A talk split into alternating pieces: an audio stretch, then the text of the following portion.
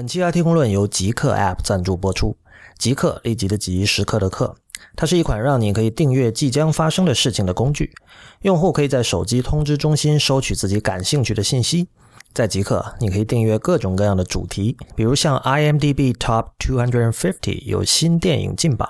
Hacker News 有500分以上的文章，有新的中国公司在美国上市， Uber 有新的优惠活动，小李拿到奥斯卡奖提醒等等。当这些事情发生时，极客会第一时间推送告诉你。此外，大多数内容在极客的主要呈现方式都不是文章，而是简明扼要的能在锁屏界面、通知中心甚至手表的表面读完的短信息，让人不用打开 App 也可以在锁屏或者 Apple Watch 上方便的浏览文字、接收提醒。通过这种形式，极客希望改善目前通知中心的糟糕体验，让用户收到的推送都是他自己亲点的内容。现在安装极客，打开后对 App 里的小秘书提一条建议，并注明 IT 公论，极客将在9月底前选取一位朋友送出 Apple Watch 一枚，表示感谢。感谢极客赞助本期 IT 公论。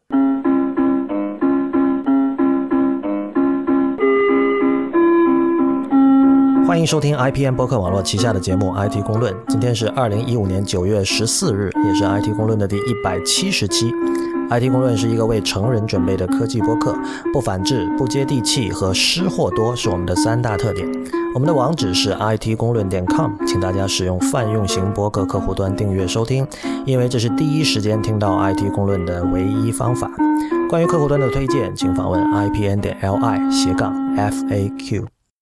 如果你喜欢 IT 公论，请考虑成为我们的会员。成为会员不仅可以支持我和 Real 把 IT 公论做成无所畏惧而又有所敬畏的科技媒体，还可以偶尔参加我们的线下聚会。事实上，您今天即将听到的节目就是上周六发生在深圳的 IT 公论的首场现场脱口秀的现场录音。除此之外， IT 公论的会员还可以每周收到2篇由我撰写的会员通讯，其中一封是介绍前沿科技文化生活的不鸟万书评。如果您对我们的会员计划感兴趣，请访问 itkonglun.com/member itkonglun.com/member。 如果您暂时不打算入会，也欢迎您通过小费的方式给予我们支持。我们在支付宝和 PayPal 都是 hi@itkonglun.com hi@itkonglun.com。 那么接下来就请大家欣赏2015年9月12日在深圳举行的首次 IT 公论现场脱口秀。好吧，那首先谢谢大家来哈，我们这个我觉得非常巧，就是这个是我们第一次做这种现场的 talk show。 对，我们因为我不知道大家怎么理解 talk show， 因为之前那个我们刚开始做没多久的时候，新浪微博上有一个人就不停地跟我们说你应该做脱口秀，然后我不明白，因为我觉得我们每期节目就是一个脱口秀嘛，然后后来我意识到他说的是现场的啊，美国好像据我所知，其实做过现场的播客的就只有那个 John Gruber 的那个 The Talk Show， 对吧？对，他那个形式上比较，他能够在那个 WDC 会后邀请到上次找的那个 Phil Schiller 嘛，那只是最新的一次。对对。我大家有没有去？就这里有多少人是听就美国的科技播客的 ？ATP 那个 Talk Show 之类的。不多 ，OK。不多哈。啊，那边有一个。举手举高一点嘛，不用这么害羞的。还有这样。对对对。所以那当然，今天这个我们主题会基本上聚焦在9月9号的这个苹果的发布会上。那么我不知道大家是不是都看了。这其实是我第一次就是没有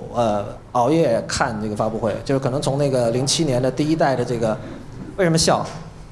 没有，就是说我不知道，因为就07年的 iPhone 第一代发布会之后，其实基本每场我都会看嘛。但是这场也没有什么特别的理由，就是当时睡过去了。因为那个我在12点的时候，当时刚做完别的工作，然后就觉得比较困，我就想睡一下，然后这个2点起来，但是结果就没起来。年纪还是大了。对，是的，是的。但是另一方面就是会觉得并没有错过什么，就是事实上我在看那个之后的视频，我是在因为那天我去香港嘛，我是在从香港回深圳的火车上。在那个 iPad 上看的那个视频。那么对你对这场就是作为一场戏，就现在的苹果发布会其实是一场戏了嘛。就是我今天早上我在那个好奇心日报一篇文章我有提，就是说可能5年前或者8年前就属于比较关注科技的人会去说我一定要看这个东西，然后我很期待，然后我要熬夜看。但是那天在香港就非常夸张，就是你坐船，然后门口一个老外在那打电话，就说你听，他说这个那是 the future of TV 什么，然后那个我的这个在银行工作的朋友也会问我说，就一见面他说，哎，你是不是准备不买 MacBook Pro 就准备买这个 iPad Pro 了？就所有的人都在谈，就是这已经成为一个就真正主流化的一个东西。所以你觉得这场戏办得怎么样？可能要跟去年的那个不是，应该是去年还是 WDC 对比一下。跟今年的 WWDC， 今年 WWDC 就是出那个 Apple TV 的那一期，Apple Music， 对，因为那场是可能大家公认的比较失败的一次的苹果的发布会吧。当然最 weird 就最后那个 Tim Cook 和 Bono 碰手指那里，实在太激了。今年就这次的话，其实我觉得应该还是非常不错的一个那个节奏，因为不错在哪儿？首先，我觉得比较紧凑吧，因为它有 four acts， 然后中间基本上没有多余的废话。four acts 要解释一下吧。就是它最开始有那个 watch， 然后是 iPad Pro 对吧？然后是 iPhone 还是 Apple TV？ 顺序。基本上就是它会有比较清晰的对这个时间的一个分割，而且没有废话，而且不会有像 Apple Music 这种让人觉得就是胃抽搐，就是非常雷的一些桥段。对，而且就整个没有那么拖沓，然后最后表演的时候那个音乐的环节就是邀请那个 OneRepublic， 这个就是很有趣。你知道我完全，其实我对 Real 的音乐品味是没有任何了解，然后我凡是听到他讲音乐都是跟苹果有关的，比如 Taylor Swift 那个事情出来之后，我才知道哦，原来 Real 是喜欢 Swift 的。No， 我先声明一下，我没有音乐品味，就是听烂大街的歌。对，这是我的。perception 确实，就是我是觉得你是， Which is true. 我是觉得你是一个不听音乐的人。然后后来我发现哦，至少你是听 Taylor Swift 的。然后像这次的那个什么 One Direction， 我看到那儿我就直接跳了，后面我就没看了嘛，因为我就是如果啊 One Republic，sorry， 对，你看，所以 exactly 就是说，我确实是对这个东西就是我对于苹果的音乐品味就有很多批评的哈，就是但是你觉得很好？因为那个烂大街的歌嘛，大家都听过对吧 ？Counting Stars。有一件很巧的事儿，就是因为我写好奇心那篇文章的时候，我跟他没有商量过，但是我不知道有没有人看。我一开始写到那个桥段，然后我们刚才事先准备的时候，我们在交流嘛，就是我们俩都对那个发布会中的那一场，那一个片段印象最深。我不知道大家能不能猜到是哪个片段。就是因为你知道，就是现在在硅谷的话，这种性别平等是一种很重要的议题，它已经重要到了很多人听了觉得烦了，对吧？那么苹果这方面，就是 Tim Cook 这个人是一个，就是我们以前节目里称之为一个打引号的完人，就是他会尽量把各方面都做到很好，他不像比如乔布斯的话，你说我是一个 jerk， 那我就是个 jerk， 无所谓。但 Tim Cook 会希望就是说对各方面都要尽量的什么，所以他对于说性别平等或者这个种族平等这些议题，他也会去关心。那么一般来说，大家就会提到说，哦，从今年的 WWDC 开始，女人上台的女人多了很多。那么这次也是，但是其实让我跟 Real 都不约而同特别注意到的是那个演示 Apple TV 的那个 Siri 功能的那个人。他叫 Jane Foss， 对 ，Jane Foss。我觉得我不会说是美女，因为那她虽然很漂亮，但是我看到她的时候，我第一印象不是美女，而是觉得，首先我无法判断这个人是设计师还是工程师，我觉得这个感觉让我非常的就觉得特别，因为她的那种，我不知道大家什么感觉，我觉得就在乔布斯以后的这一堆苹果的高管，虽然他们就明显我们知道他们的发布会都彩排了很长很长的时间，他们很认真的做，但是你明显看出他是有痕迹的，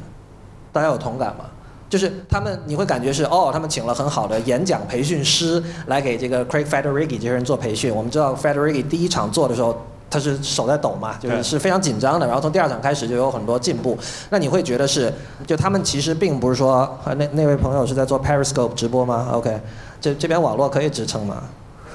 啊，好了，那个就你会觉得他是那种经过了训练，他是一个好学生，他是那种就是。如果在知乎上，大家就会说学什么都很快，学习能力超强的人。但是 Jane Foss， 我们刚才说那个人，他的那个我在 LinkedIn 上搜了一下，他 title 是苹果的那个叫他那个 title 挺怪的，叫 Senior Design Producer。Design Producer 什么意思？我也不知道什么意思。但是就是他还是一个做产品的人，就他可能不是真的实际就是做就是最。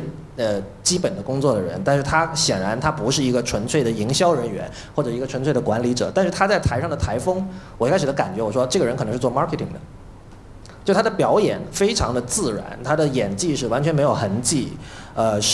就是我有一个印象特别深的细节，因为他想展示说，因为现在不是新的 Apple TV 可以全局搜索嘛，做那个用 Siri 做全局搜索，以前就很烦嘛，比如说你一个剧你不知道是 Hulu 有还是 Netflix 才有，但是你现在可以跟 Siri 说你只要跟我搜，然后他又演示，他说他要搜一个某一集的那个 Modern Family 这个美剧里有 Edward Norton。因为那他在里面是一个那种跑龙套的角色嘛，所以他就跟 Siri 说：“你给我把那集调出来。”然后你知道这里有一个问题，就是说，你跟 Siri 下了这个指令之后，你有个等待的过程。从在台上表演的这个角度来说，那个等待的过程其实很容易变得很尴尬。就是那个时候你应该做什么样的表情呢，对吧？比如说我现在不停地说你应该做什么表情了，你们想这个问题，就是这样的一种感觉，会有点僵。对，但是我当时那一秒钟我就觉得印象特别深，因为那个 Jane Foss 他在等待的时候，他就站在旁边，他就这样看着那个屏幕，然后他流露出了一种就是我在文章里说像那个阳光海滩般的笑容，我觉得就非常非常就是你会觉得他是一个演员，而且是个不留痕迹的演员。那么。我当时的感受就是，包括他后来他在看一个那个叫 Paddington 有一个熊的那个电影，他也是想为了想告诉大家说，比如我的侄子要来这边，那我可以跟他看一个亲子同乐的这种适合小孩的电影嘛。但是他在看到那个熊在那个屏幕上有大概有12秒的时间出现了各种窘境的时候，他的那种全身心的投入以及那种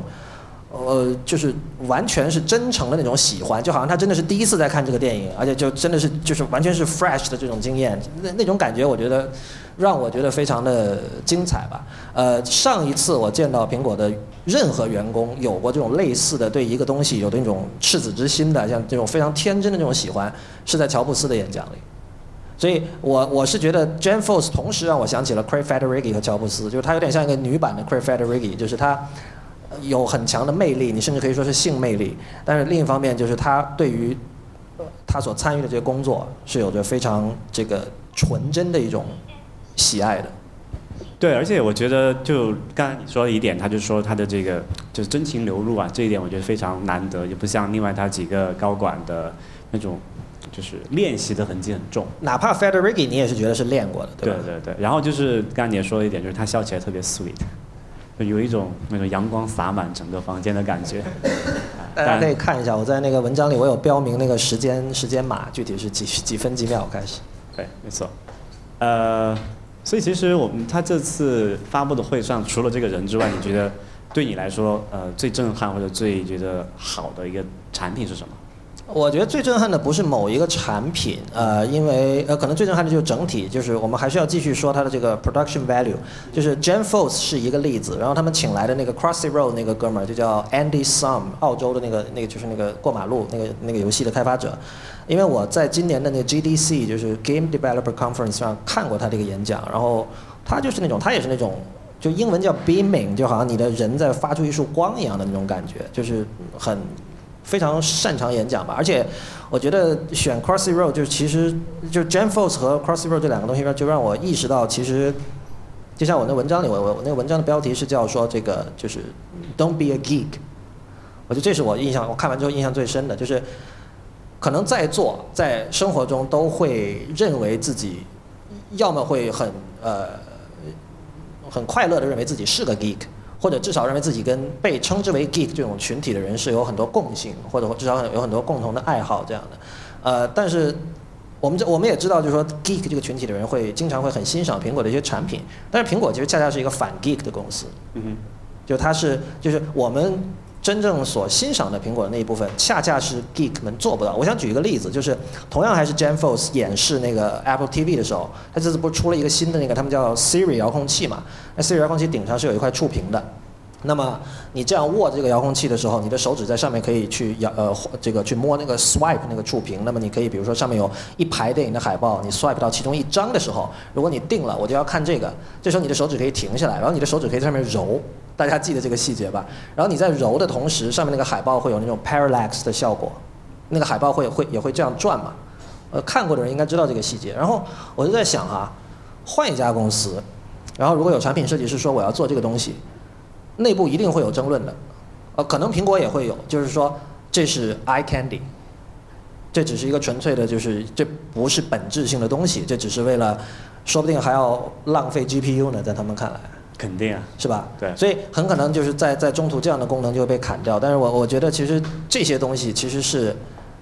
因为我们俩相比，可能你更比我更 geek 一点吧，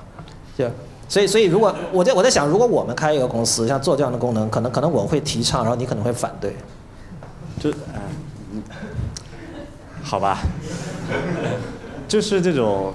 cost benefit 这种不是叫什么成本收益比不是太好的事情。一般来讲，在追求这种效率啊的人或者公司或者组织的眼中，里面会经常会被忽略到的东西。但是 Lawrence， 我觉得你讲那个意思也其实从另外一个角度来说，这就是这种匠人的心态嘛，这个是蛮重要的。那个工匠精神大家都很愿意讨论哈，但我觉得在我看来，工匠精神意味着你愿意做脏活，其实就这么简单，就是而且愿意做就看起来没有什么生产效率的事情，愿意做一些就是可能只有1/1000的人会注意到的东西，而且你也不会说希望这1/1000的人注意到之后给你在微博上喊一嗓子，然后你就可以营销啦。就是我觉得这种事情都是很反工匠精神的。那么我不知道你们大家不知道有没有看一个网站哈，叫做那个网站叫什么？叫 Tiny Little Details 吧，还是什么网站？我不知道这个网站。就这个网站，它会去收集各个产品，不管是它是一个网站、一个硬件，或者是一个什么小设计里面那种你不仔细留意是不会被人发现的那种小精巧的地方。这种东西怎么说呢？虽然说刚才我讲可能那个 cost benefit 不是特别好，但是如果你的用户留意到了，恰恰是这种我们觉得很浪费时间、很没有什么实际用处的小细节，会真正打动你的客户。但其实这事儿你知道也不好说，就是如果我们刚才这段对话被比如发到了知乎上，有人会说我们是果粉，但是其实我觉得这里的重点在于，并不是说你重视像我刚才说的 parallel effect 就一定是好事儿。其实最终就是说，如果有2家公司都愿意做这种没有直接带来生产效益的事情，然后你们才可以比，而不是说因为我选择了做一些性价比低的事情，我就一定比没有这么选择的那家公司要优胜，对吧？所以我觉得我关于这场发布会，你刚才我觉得最精彩的地方是什么？我现在说完了，那你呢？产品上呢，当然是对我来说最好的就是那个 iPad Pro 嘛，因为很多年之前我在知乎上写过一篇专栏，就是说标题是我之前节目里提过很多次啊，标题叫做 iPad 替代笔记本还缺些什么。之前我们在前一期节目吧，应该里面也讨论过，当时说。你说这个会不会有这个 Force Touch 的触摸屏能够？那很显然我说错了。其实也不算了，因为他们这次确实提供了一些外接的键盘的一些操作，也是在这个上面做一些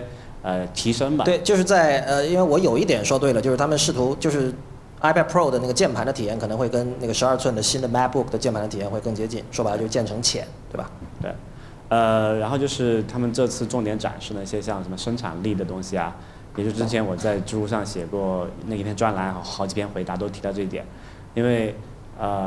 为什么大家常说这个 iPad 这个产品线为什么这个最近几个季度都一直在往下滑，然后也就是负增长嘛，然后也有人说是生命周期比较长，可能那个更新换代的周期比较长。那天我忘了是谁说了这么一句话，他说一个新出的产品你就已经在考虑它的生命周期比较长这件事情了，说明你这个产品本身就没做好，对吧？怎么可能呢？就是你明显是还有很多场景你没有 cover 到嘛。所以这次他们包括那个笔啊，还有那个键盘啊，这些设计上其实都在往这个我之前想他一直说他们应该去做的事情上去努力。当然至于说具体后来怎么样，那我们还得时间这个产品到人家手里面用起来才知道。但是起码在这个方向上，我觉得他们是在往我想的那方向去努力的。你这个让我想到，就是昨天在我们的那个听众群、微信群里发生了一个讨论，就是说究竟什么是移动办公？就是你说你一直很期待 iPad Pro， 然后现在有了，你觉得很不错。那么，但是你希望用它干什么呢？我昨天在那个群里我就说，其实最好的移动办公工具就是笔记本电脑啊，因为我这个人我一直在移动，然后在移动的过程中我也一直在办公。那么我完成这些事情就是用笔记本来做的，就是用普通的笔记本电脑来做的。那么我并没有觉得这有什么问题，当然大家说的问题就是说重量问题，对吧？但我觉得这属于就至于吗？就是你如果嫌重，你要么去健身，要么你不，而且还有最重要的一点是，你是在工作，因为我们当谈移动办公，就是我觉得前提就是工作，这不是娱乐。如果去海滩玩，你说我要带一个轻的笔记本，我觉得就可以说得通吧。但所以就是。你觉得移动办公是什么？你要办什么工？对，这个我觉得是个非常好的一个问题啊，就是说那个我们听众群里面在讨论那东西，包括之前我们在考虑的事情。其实我觉得看完这个发布会给我的感觉就是，我们过去对这个办公这件事的定义太狭窄了，就不是说一定要正襟危坐，拿个笔记本敲半天的这个电子邮件，做半天的一个电子表格才叫一种办公。其实所谓的这个办公的种类，其实会远远超过我们过去想象的。当然，可能是因为我们大多数人还是在城市里面白领，做一些事务性文档处理的工作会比较多一点，能限制了我们想象空间。但是你仔细看这次他们发布会上展示的那几个，有3个应用场景吧，其实都完全不是。我印象特别深刻，就是他们展示那个医疗的那个骨骼那个东西，你还记得吗？就它那个东西其实对，我过去想象的那些办公的领域，其实完全一个颠覆嘛。就其实我们再放眼看一下，我们很多这个 professional 就职业的用户，他们的办公可能真的不是跟我们想象那样就打一打字、处理一下文档那么简单的事情，他们可能要做一些更加具有创造力的工作。那么有些可能过去我们上一期节目Lawrence 也问到过，说是哪些人是同时带着笔记本和纸质笔记本出去在咖啡馆里面办公的人？我们现场用户有吗？我们这个可能快乐调查啊，有1位、2位、3位。就还是有不少人的，但如果说这个时候你的那个电脑不再是那个一个笔记本，和一个纸质笔记本，而是换成一个 iPad Pro 这种，我们看演示来说，它的那个写画画的功能还不错的话，你是不是可以只带一个东西出去了？你可以直接在那个本上去写东西，就是有些这种 creativity 的东西，不一定是需要打字或者打键盘的。打字打键盘也是 creativity。不，我就说嘛，就是我们过去的那个定义的领域太狭窄了，我觉得。我其实对于笔就是在写，就是画画吧，不说写，画画这件事情有一点疑虑，因为据我所知，现在很多插画师仍然对于像 Wacom 绘图笔会有一点点抗拒，当然不是所有，但是通常抗拒 Wacom 这种绘图笔的人，他的理由还是出于质感啊，或者就是说他们的理由跟现在还坚持用胶片拍照的摄影师的理由可能是类似的，就更多是处于一种对某一个旧的 paradigm 的一种执迷吧。哎，但你不觉得这次这种通常会显得很廉价的那种就 cheap shot， 就是说 iPad Pro 只是把 Surface 的那些东西抄了过来，这次他们说对了吗？你不觉得？就是，我觉得，它的很多东西你会觉得是很合理，但是同样就是它是把一些你预料之中的东西组合到了一起，然后至少在目前这个时间点，我们没有办法判断它是不是真的能够如它所说的那么好。然后另一方面还有一个 cannibalization 的问题，就是说你为何要选择买它，而不是选择其实价格差$200吧？我记得你做了一个算术题。对，那个 iPad Pro 的最高配的应该是128GB， 再加那个就是买了笔和那个新的那个键盘之后，加起来可能$1300。$1300-$1400的样子。然后对比就同样就可以对比的那个 MacBook 新的12寸，就是我跟我太太买的那一款，大概是$1500的样子。就在价格上它基本上是可以，但是你说存储容量可能不太一样，然后内存 iPad Pro 应该是4G 吧。然后那个 MacBook 18G， 这样有些细小的差异，这个我们先忽略吧。就它价格上是差不多，这个时候你作为一个用户你怎么选呢？因为他们在重量上、使用场景上都是比较接近的，那所以你剩下唯一选的是什么？你选的是软件的生态嘛。过去像我们这种用户，可能暂时没办法完全抛弃这个 OS 10或者是传统的桌面软件，包括我要做一些可能跟这个编程啊、coding 啊，或者做表格啊、数据相关的东西，可能就暂时扔不掉。但是其实我很好奇，如果是非传统的这种 IT 界的人士，他就是可以完全丢掉这个Austin， 直接用那个 iOS 的生态来做的。但那些人他早就可以丢掉了，我觉得。像我的朋友在可能几年前他就可以，比如他就用个 MacBook Air， 然后他真的是所有东西在浏览器里做，然后比如说他的工作不需要他去花2个小时去处理一个 Excel 文档，可能是别人发一个 Excel 文档，他改其中2个数字。所以是领导。不就是对，就是中层，比如中层以上的人吧，他们是不需要大量输入，包括像那个，比如做幻灯片这样的事情。那如果你是那个幻灯片的设计师，你可能你甚至不只是笔记本了，你可能要一个 iMac 才可以，你需要27寸的屏幕诸如此类的。但如果你是像你说的领导的话，你最终你是审一下。那对于这些人，确实，他们早就可以只用 iPad 办公了。没错，就是我刚才想补充说明的，特别是像中国的领导，基本上就是只属于签字同意嘛。那刚好这个 iPad Pro 加上一个那个笔，那就可以完成签字同意的工作了。那领导不需要自己去做表格，打个电话或者让那个助手助理去帮他搞定就可以了。对，所以我觉得我们在谈论就是作为移动办公设备的这个就是专业的 iPad 的时候，我们的标准其实是要高一点的。对吧？然后但是标准一高就涉及刚才说的 cannibalization 的问题，就是为什么不用传统意义上的电脑？所以这事儿这也是让我觉得这次的 iPad Pro 没有那么。我会买了，但是我不会觉得特别兴奋的一个原因，我其实反而觉得。所以你会买 iPad Pro？ 我会买啊。但是现在就有问题了，你出门带什么？以前节目也说过了，我是走极端的人，所以大的我就要最大，小就要最小。就是我会带12寸的 iPad Pro。可是它不小啊，但是。对啊，小的是手机啊。啊 ，OK。对啊。那你现在的组合是带手机和这个15寸的 MacBook Pro？ 我同时也会带一个 iPad Air 2。OK， 就是我觉得抱怨重量对我来说是一件很，对，所以你们知道为什么他去健身了吗？我就觉得因为 reason for that 这里其实很就是因为电脑我们以前也讲过是在对你的肉体进行摧残，我想在座各位多多少少都是受害者。那戴眼镜的用户占了1多半吧，应该。对啊，它的重量至少可以算是它的一种补偿，在我看来，这么理解可能很奇怪，但是我是这么看的。所以我刚才讲就是，如果你说这次的几个产品，说新的 iPhone， 然后这个 iPad Pro， 还有 Apple TV 和这个什么 Watch OS 2 里面，你要让我选，其实我觉得 Apple TV 会更有意思。哦，为什么？因为它，当然我们俩都不是。电视的用户哈，对，这里要先做个声明哈，我上次看传统意义上的电视应该是至少是7年前。对，但是说这个话其实没有意义，就好像说你说上次你看纸书是7年前，但是你并没有少看，最近2年出版的各种书，只不过你是看 Kindle 版。不，电视还有点不太一样，我觉得，因为纸书的话，很多信息可能会通过就阅读是一个比较泛的形式嘛，你不限于说载体怎么样，你就是在读一篇文本性的东西。我恰恰觉得电视更是这样。但我觉得我对这个传统电视的定义还是挺那个的，就好像它是一个，你就不断换台嘛，你在已有的所有的实时的那个流中，你去选择一个你觉得现阶段还可以接受的东西。但是其实我说我不看电视，是说我不看那种。不经过我主动选择的，然后推送给我的节目。那我觉得你在未来的选择会越来越收窄。你觉得是这样吗？对，这就是我之前有一篇，我写过一篇那个书评叫《电视为王》嘛，就是那个有一个人写了本书叫《Television is the New Television》，就是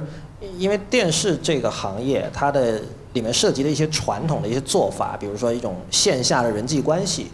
以及这种就是。地方之间的就只有地头蛇才能够弄得懂的一些这种潜规则吧，在美国一样啊，就是这些东西决定了你的这个作为一个电视网络的成败。那换言之，这些东西是最不容易被所谓的这个互联网这个行业去颠覆的。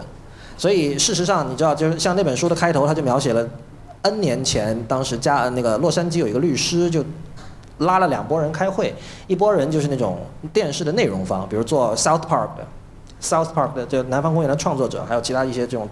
大牛嘛。然后另一边就是投资人，包括 Mark Andreessen 也在场。然后当时2拨人就完全就谈不拢。那个律师就很，因为律师想赚这2拨人的钱嘛，他就说我们来当朋友吧，就是其实这个数字内容的未来，我们是可以一起去琢磨琢磨的。但是像 Mark Andreessen 他就说得很明确，他说没有什么好谈的，这原话就是我们是对手，我们是敌人。是这样，但是问题是，这是很多年前的事。然后到了后来，事情的变化是，其实做内容、电视内容这块的人，他活得越来越滋润了。比如我们知道例子，就像那个 Hulu 不是买了那个 Seinfeld 的那个版权嘛？那 Seinfeld 那对于他拥有 Seinfeld 版权的人来说，那是件很好的事情。另外就是说，国内一样啊，就是电视的广告一直是很贵的。然后像优酷、土豆这方面，就是内容方，我觉得相对来说，它更多是有点说处在一个卖方市场这样的一个意思，不像做音乐或者写书的人就非常惨嘛，就好像就是他完全处在这个亚马逊或者这个苹果的淫威之下，就没有任何。杠杆可以去用。对，这个可能现在因为我也在国内去关注一些相关的领域，这个我们国内叫什么 IP 对吧？这一块其实是非常重要的。你拿到一个好的 IP， 你基本上市场就有保证，就是别人你跟渠道上分成，基本上有 IP 那方都是处于一个相对强势的地位。对，就说回这个，就我刚才为什么讲这个呢？就是说，由于电视的这种它跟传统的这种旧的 paradigm 的联系非常紧密，就是其实现在就是视频内容在互联网上是更加走回了电视台的老路。其实这个我是在至少5、6年前我就已经想到会是这样，就是因为大部分人其实他并不想像你说那样说哦，什么内容一定要我自己主动去选。说白了就是看 RSS 阅读器和你去看一个 Flipboard， 就是大家帮你挑好的一个东西的一个区别。但这里的话，其实我觉得就区别在哪里呢？就过去你觉得在传统的那种 cable， 就是广播电视的情况下，可能台就是 station 这一块，可能它会是一个强的一个，它是有一个 power 的一方，因为它直接决定了你的内容能不能够被你的这个所谓观众触及到嘛。但现在如果我们现在做 VOD 就是做点播服务的话，不存在这一点。就说我的，比如说我有一个很好的一个那个网络剧，我不需要去上你传统的这个这个电视台或者什么上新，对不对？我也可以让出来很多用户。当然可能现在还没有到那个程度，因为毕竟特别是在国内我了解的情况下，能够上新，能够上什么省级卫视以上的这种平台的话，对你这个观众的触及量还是不一样的量级的。但是起码如果我们在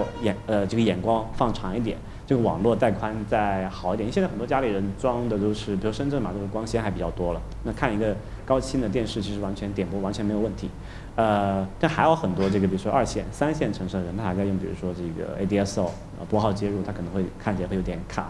然后包括这个中国整个这个网络的基础设施是远远落后于美国的，就单位成本也好，是比较贵的嘛。就可能还需要一段时间去完成这个积累，但是达到那个之后。那其实观众也有更多的自主选择权了，这个时候台的作用就没有那么强了，因为就同样是网络，这个比特和那个比特应该是等价的，不是等价的，就是我是说，你说内容是不是等价？但是我说传输的过程中，这个台的作用是等价。我觉得就举个最简单的例子，如果我们的节目，我们去认认真真的跟一个比如说像网易云音乐去合作，然后我们有签合同，然后他们说我给你这个首页推荐。或者栏目推荐，我们把这个合约谈到很细，就是说比如说你每个月至少推荐10次以上这种的，对，毫无疑问会带来更大的流量，对吧？对，这个毫无疑问，这比我们现在这种 bootstrapping 这种自己什么都要自己坚持自己做的方式其实是更舒服的方式。所以我说比特和比特是不平等的，就这一点我们比如跟一个大的平台合作，跟我们跟一个比如电视台跟央视合作其实是一样的，就是你可以瞬间带来很多关注度。但是因为就是你这个时候台还是一个相对强势，它已经有一个继承的这个观众在那里了嘛。我说的就是说，如果再往后发展一点，这个东西他们台跟台之间的差异已经被消得比较差不多的情况下，我觉得你还会是这样子吗？我觉得没有今天这么强势。因为肯定做平台人都想做最大的平台嘛，那一旦有了最大有什么用呢？大的用处就可以帮你带来曝光啊，就像我刚才讲的呀。对，为什么一定是大的台能够带来给你曝光？你假设一个理想状态就是说，用户比如说大多是用这个 Apple TV 去看，对吧？他接入哪个应用只是在于说他们没有预装这个东西而已。但是如果你的这个品牌足够强势，比如说我们这个 IT 工作嘛，我们就每次都强调说你们一定要用这个泛用型的客户端，就是直接订阅我们 RSS 源，我们不推荐你去，虽然我们也在那里上，我们不推荐你去荔枝，不推荐你去网易和这个什么 SoundCloud 你去听，为什么 ？SoundCloud 因为 SoundCloud 被封了。那国内还有可以选的吗？其实还是一个 control 的问题，我觉得，就是我还是希望能够，就是这个 content owner， 就是这个 IP 的持有人，他会希望对这个内容会有更多的把控权，这跟那个电影其实有点类似的地方。现在说电影院那个什么最强势的是什么？那我 Netflix 要我的电影去流播可以啊，我们谈5年的合约，到期我一看，哎，你分给我钱不够多，另外一个谁 Hulu 分给我钱越多，那我可以就合约我就不续签了，我直接去 Hulu 了，对吧？这个时候我作为一个内容方，我是最强势，但是当然这个就说回刚才那点，这个还是对这个强势内容的生产者是有优势的，对于那些就是 average producer， 就是那些就是非金字塔顶端那些人的话，会比较悲惨。但我们是 outlier 啊，我们不能做准。不过你刚才既然就我觉得顺着你的思路说，其实现在应该谈的就是Apple TV 的 App Store， 对吧？对，没错。所以你觉得就是当然苹果的算盘我觉得都很清晰，这个大家都知道，就是说我们用 App Store 其实是真正改变了智能手机的嘛，因为第一代的 iPhone 是没有 App Store， 到08年的时候，那个 iOS 2.0 出的时候才有 App Store， 然后是 App Store 使得我们现在称之为移动互联网的这个东西正式的爆发的。那么在他们看来，他们完全可以用 App Store 对电视产业做同样的事情，这也是为什么 Tim Cook 会在这个会上讲说那位朋友已经睡着了，真的是这么不好听了。就是在他讲说这个 The future of TV is apps，对吧？所以它肯定是有这么一个算盘的。嗯，那么你看好他们这套思路吗？其实在解释这个我的看法之前，我们还是先做一个这个 background 的这个就背景知识的介绍吧。就是说，在美国至少这个情况就是说，你要好的节目是要去跟电视台或者是版权方谈的。然后通常他们谈的事情叫做一个是 exclusive deal， 就是他这个节目，比如说我们最喜欢看什么，就最近比较火的是那个，就刚刚你说 South Park 也算是一个吧，他只有在他授权的那几家台上你可以看得到，对吧？然后这边台和这个用户之间是有一个绑定的关系的，你每个月花可能$100-$200去订这个节目，然后订了之后呢，你知道 subscription 就是订阅制是有一个很强的锁定制的，就也是为什么我们会选择订阅制的一个原因，就是我希望跟这个我们的听众产生一个比较持久的关系。当然那个美国电视台也打同样的主意，这个时候你在作为一个后来的一个玩家，比如说 Apple TV 就是苹果它上去进入这个市场，它就会面临一个很尴尬的一个状态，就是说它没有既有的用户，它不能给这个现有的版权方也好或者是这个台网也好带来直接或者是这个明显的收入，可能还是一个竞争的关系。这个时候你就比较难谈到的这个 content deal， 就是你拿不到足够的内容，那你怎么去做点播什么的，对吧？所以这是个鸡和蛋的问题，就是你没有强势的这个用户的情况下，你拿不到好的内容，你没有拿不到好的内容，你没有很多的用户，怎么去打破这一点？那苹果的这个算盘基本上是这么一个打法，就说那我先用我的这个生态系统，我的这个苹果的很多用户啊，我可以把这个应用导进起来，我先做游戏，对吧？我先做小工具、小应用、音乐，我自己有的先放进去，让大家我这个而且我这个盒子也不贵，两个型号吧，一个是$150，一个是$200，然后就容量有点小差别而已。这个时候，那如果它的这个算盘打得好的话，有足够的用户觉得，哎，这个反正也很便宜，我就买个放家里又怎么样了？然后用一下觉得还不错，就会形成一个比较庞大的生态链。因为按照苹果过往的这个数据来看，你一旦转到它的这个 ecosystem 里面去了之后，你是比较难以跳出来的，因为确实体验还不错，然后价格还好。然后一旦有了这么一个庞大的用户基础的时候，它再去跟这个版权方谈，那它就非常有这个 bargaining power 嘛，就是有谈判的筹码了。这个时候版权那个内容方就会说，哎，那个因为美国最近这个10年的这个电视收看的数据是一直往下掉的，就传统电视收看数据往下掉的。这个时候你发现有一个新兴的平台起来，还这么强势，内容也不错，然后也各种也很方便，这个观众的这个付费习惯也很好。这个时候版权方没有理由不选择和苹果合作，那个时候他再去谈这 content deal 就比较容易谈。这个和早年他们做那个 iPod 音乐播放器的套路是有点相似的，对吧？我先做了这么一个非常性感的。因为那个时候你想想，那个时候别人音乐播放器多大多丑的一个盒子，他做了一个那种白白的，然后用那个什么 clicking wheel 吧，还是叫什么那个转盘 click wheel 对，那个转盘的方式操作，那就迅速的打开这个市场，那很比人家贵很多啊，那为什么大家还会去买？就对这还是有这个有影响的。然后他再借着这个机会去跟那些音乐的持有人去谈这个版权，那就后来就故事你们都知道了，对吧？其实我想说的是 Apple TV 的 App Store 很可能跟 iOS 以及 Mac 上的 App Store 是完全两种不同的东西。就是比如说我昨天在看的时候，我就在想说，哦，那比如说我们经常提到的一些知名的比如独立的 Mac 和 iOS 开发者，他们会为了这个 Apple TV 的 App Store 感到兴奋吗？他们会现在就马上开始下载那个最新的 SDK， 要开始开发吗？因为你仔细看一下那个电视上的界面，其实给第三方开发者发挥的余地是不多的。这个我觉得我们可能看这个东西会比较有欺骗性，为什么呢？因为我们看到始终是只是那块屏幕而已。我们并没有拿着那个 Siri 遥控器，让人感觉怎么样？就好像你这么说吧，它现场展示了一个有两个是游戏吧，一个是那个 Crossy Road， 还有一个一个机器人的那个什么游戏，我忘了名字。有一个那种就是像打棒球一样的那种那个叫什么？对，3个游戏。节奏游戏。对，那个像 Wii Sport 那种的。对，但是对，就你说到 Wii Sport， 刚好就可以讲了，就是这个很明显，就是现在这些这个所谓的 hardcore 的游戏玩家已经开始就是嗤之以鼻了嘛，就是他会觉得说这个东西只是 casual game， 对吧？就没有意思，但是这恰恰就我觉得很有趣，因为 Wii 当年是让一帮本来不玩游戏的人就买了游戏主机，对吧？但是后来那个因为第一代 Wii 是06年出的，然后07年 iPhone 出了，然后慢慢的这些所谓的就是休闲玩家开始被这个被智能手机吸引过去了。那么相反，他们买 Wii 的理由就少了很多。而现在就是同样这个就是掀起了作为这个手机革命的这个公司，却推出了一个看起来他所面对的这个玩家群体跟 Wii 是很接近的这么一群人，而他做了一个主机。这个刚刚你提到几个概念，我们先一个一个说，就是说那个核心就是 hardcore gamer， 就是发烧友吧，或者重度玩家了。重度玩家他肯定不是这个Apple TV 这个游戏的主要的市场，因为重度玩家这件事情毕竟是一个非常小众的市场，不管你从什么指标去看它，都是一个非常小众的市场。然后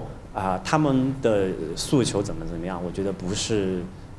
苹果要考虑的核心。然后这部分我们就可以忽略了，非常听起来政治不正确，但事实就是这样子的。然后这点在哪里呢？就是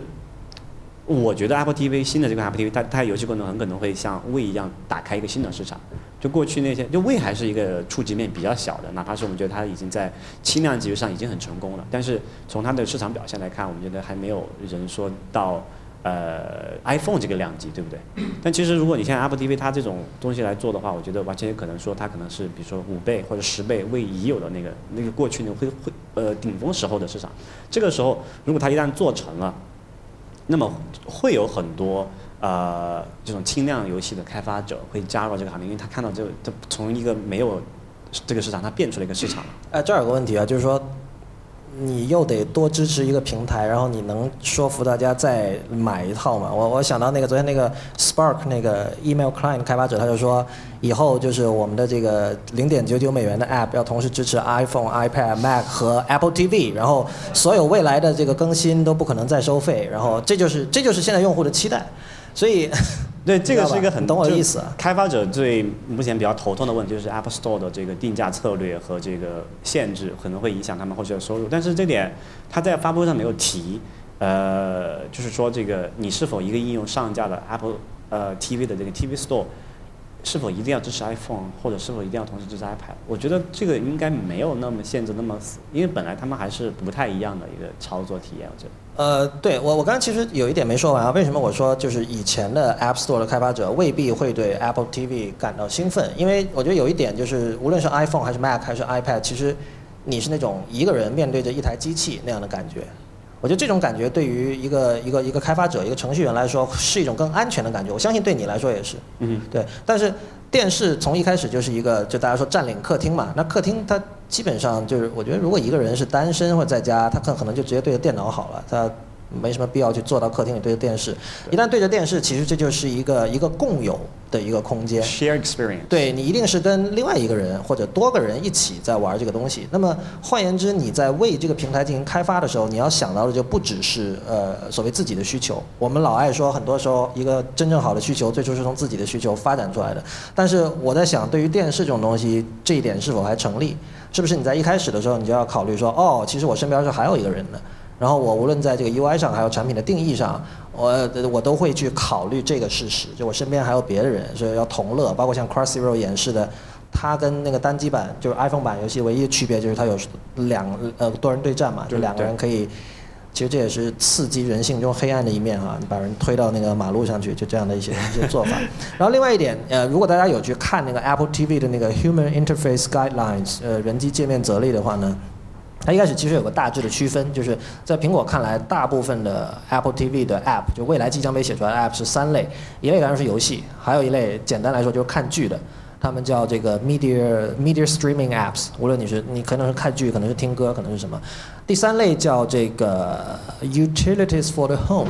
这一点其实我在今天早上跟 Real 讨论的时候，我意识到我的文章有个很大的硬伤。我当时没有理解，其实 utilities for the home 就是指的那个跟 HomeKit 相关的未来智能家居的一些东西。我当时已经完全把 HomeKit 这个东西给忘掉了。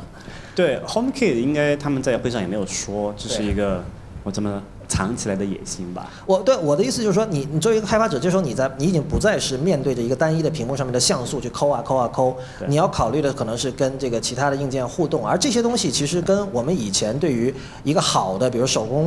有手工艺价值的这种 App 的期待已经完全不一样了。我们会期待什么很炫的交互，是吧？把什么3个步骤缩减为1个步骤。但是现在可能你要做的是，我摁一下那个 Siri 遥控器，我家的冰箱能够怎么样，或者我家的那空调能够怎么样。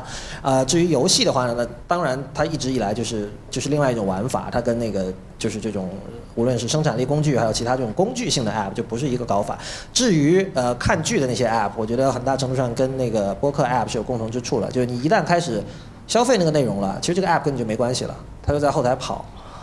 对吧？对，所以其实从这个角度来看，我还是非常看好 Apple TV 这个，就是新的 Apple TV 这个产品的，因为你看，刚刚我们提到有几个应用，游戏上就轻度游戏，对吧？然后这个媒体点播，好像还有一些就是小工具，但现在还没有展示出来。就说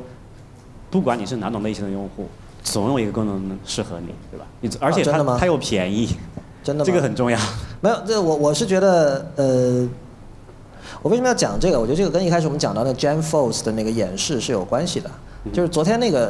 场，就是9月9号那场发布会，是一场非常软性的 soft core 的一场发布会，它不会让那个对所谓的黑科技、对所谓的这种这个什么就这类东西感兴趣的人感到兴奋，但我觉得恰恰它有一点回到了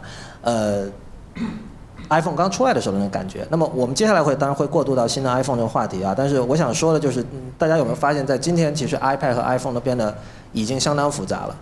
就是哪怕你是专门玩这个人，或者你是数码爱好者，你都经常会碰到说啊，这里有个手势是这样的，我不知道，或者这个设置里有这么一项，我是不知道的。因为你想，毕竟已经8年了嘛，所以他们不断的往里在，就我们叫迭代，他们不断的往里在加东西，在加功能。除非你是靠写这个为生的，不然你很难涵盖所有的东西。那么我举个例子，就像 iPhone 6s 现在加的，这我觉得可能没有疑问吧，就它硬件上最大的一个改动其实是那个 3D Touch 那个功能。但是你知道吗？就是到现在都有很多朋友，我相信各位的朋友里一定有，还是不习惯用 Touch ID。可我们现在可以做调查，有用 Touch ID 的用户。就如果你的手机已经支持 Touch ID 了，你是不是还有习惯说摁密码解锁？那有一位是，就反正肯定是有的。我想说这个是什么意思啊？看情况。看情况，什么情况？你是我可能刚洗完澡出来，然后那个啊，对，按不下去，然后这没办法，你就用不了，就没办法。就是物理限制。对。有时候会。不知道为什么会失灵啊，很多情况下都是这样，是的。所以还是一个 reliability 的问题。没有，但我说的那种情况是有用他也不用。他说他有人甚至跟我讲，他觉得输密码更快。或许这也是为什么他们这次这个 6S 要强调说那个什么 Touch ID 比以前快了2倍，其实我觉得已经挺快了，我说还需要更快嘛，但其实事实上也是有人会觉得不够快，我觉得这是一种心理依赖。但我这个点就是在于你让用户去学一个新的手势，尤其是像 3D Touch 那套手势其实挺复杂的，然后这个过程可能会很长。那么换言之，我觉得今天就是苹果一向喜欢说我们的这个东西是简单易用，是吧， super easy to use， 我觉得这句话在今天已经不成立了，至少对于 iPhone 和 iPad 已经不成立了。我觉得到 iOS 8或者7的时候就已经不成立了。对你，我相信就是过了很久之后，很多人可能对于iPad 上的那个什么分屏啊，旁边拉一个东西那些多任务那些东西，它未必会真的很重度的使用。就那些功能在哪儿，就像 Mac 上的很多功能，像 Mac 上比如 Services 这些东西 ，Automator 它在哪儿，它很强大，但是大部分人是不用的。但是相反 ，Apple TV 有意思的是，它回归到了一个非常原初的一种状态，就是包括它的界面其实是傻瓜式的。就这种可能让重度的这个数码玩家会觉得说很没意思，我想这也是为什么我会觉得很多第三方开发者对于他的那套 SDK 不那么兴奋的原因，就是他会觉得对啊，这个不 hardcore 啊，这就是一个就是电视嘛，我点进去之后就开始播，我只要做一个这种这个音频和视频的播放器，而且苹果还建议你使用他们系统提供的那套，那你要我来干嘛呢？就我的价值显示不出来啊，我刚才是这个意思。所以本质上你还是更喜欢这种初始的状态的一些设备，或者说前3代产品的简洁。我没有。没有，我更喜欢现在的状态，就是我是不介意去学习各种复杂的东西的，而且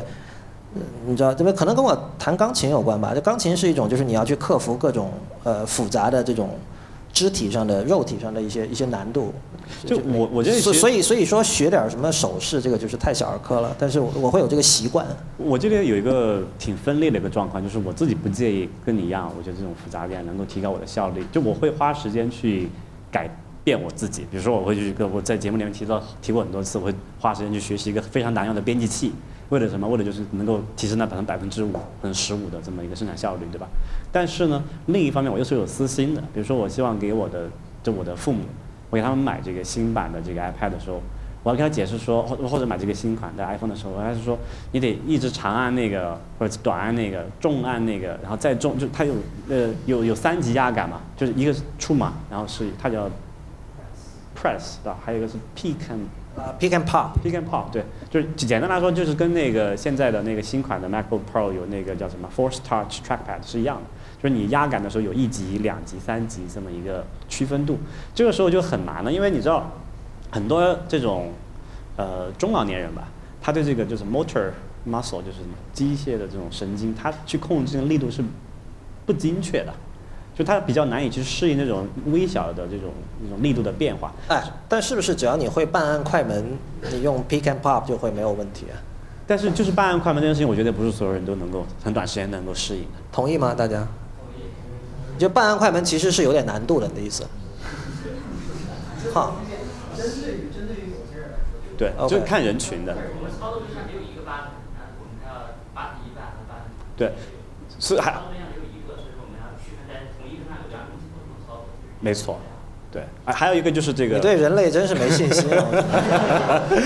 这其实是我不太喜欢苹果的有些地方，就是他们这所谓 super easy to use， 说白了就是一种商业说辞嘛。你这么说大家会很喜欢，但是这没有，他已经放弃了，所以这点你跟他们是一致的。好吧。对，我也跟你是一致的，只是说我觉得在对某些场景上面，我觉得它不再是一个那种非常简洁的产品了。这个时候我。不太敢轻易推荐给那些我判断他们可能不太能够快速适应这种方式的人群，比如说我的父母他们，或者其他一些对科技不那么感冒的人群，这个时候的这个适用性就会有一点问题了。当然这个时候怎么说呢，也会考验这个产品的设计的一些东西，就是你能不能够叫做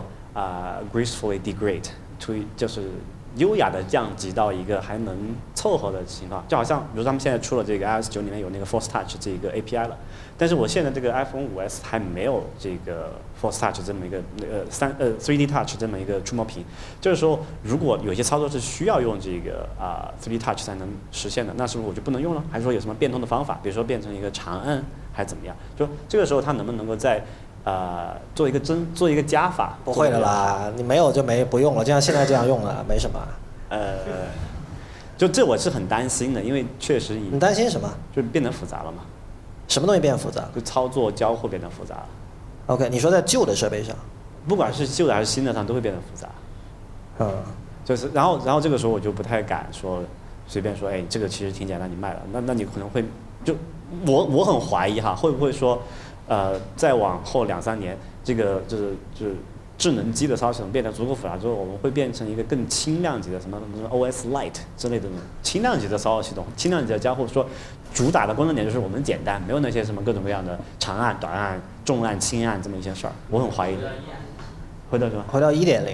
1.0我其实最深刻的印象是好快啊，然后因为2.0其实真的是2.0最大的特点是慢，我当时第一个印象就是慢。对对。不过我总结一下刚才 Rio 说的分裂哈，就分裂其实就在于你作为一个 Vim 用户，但是你却可以去拥抱这种让用户变得傻瓜化的这样的一种设计，是吧？对，这个本质上这是程序员版的这个购买企业软件的人和使用企业软件的人不是同一个人，就是有一半边脑子是程序员，有一半边脑子是产品设计师，这种感觉。对，那你怎么非常非常惨？你怎么调和这两者呢？就没有办法调和啊，所以才分裂嘛。能调就不分裂了，对不对？好吧。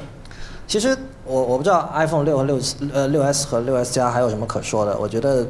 对我来说其实没什么可说的。就是一些常规的项目咯，比如说性能提升，这个其实大家我觉得还是我觉得对我个人来讲还是蛮有吸引力的，因为本质上我还是一个 geek，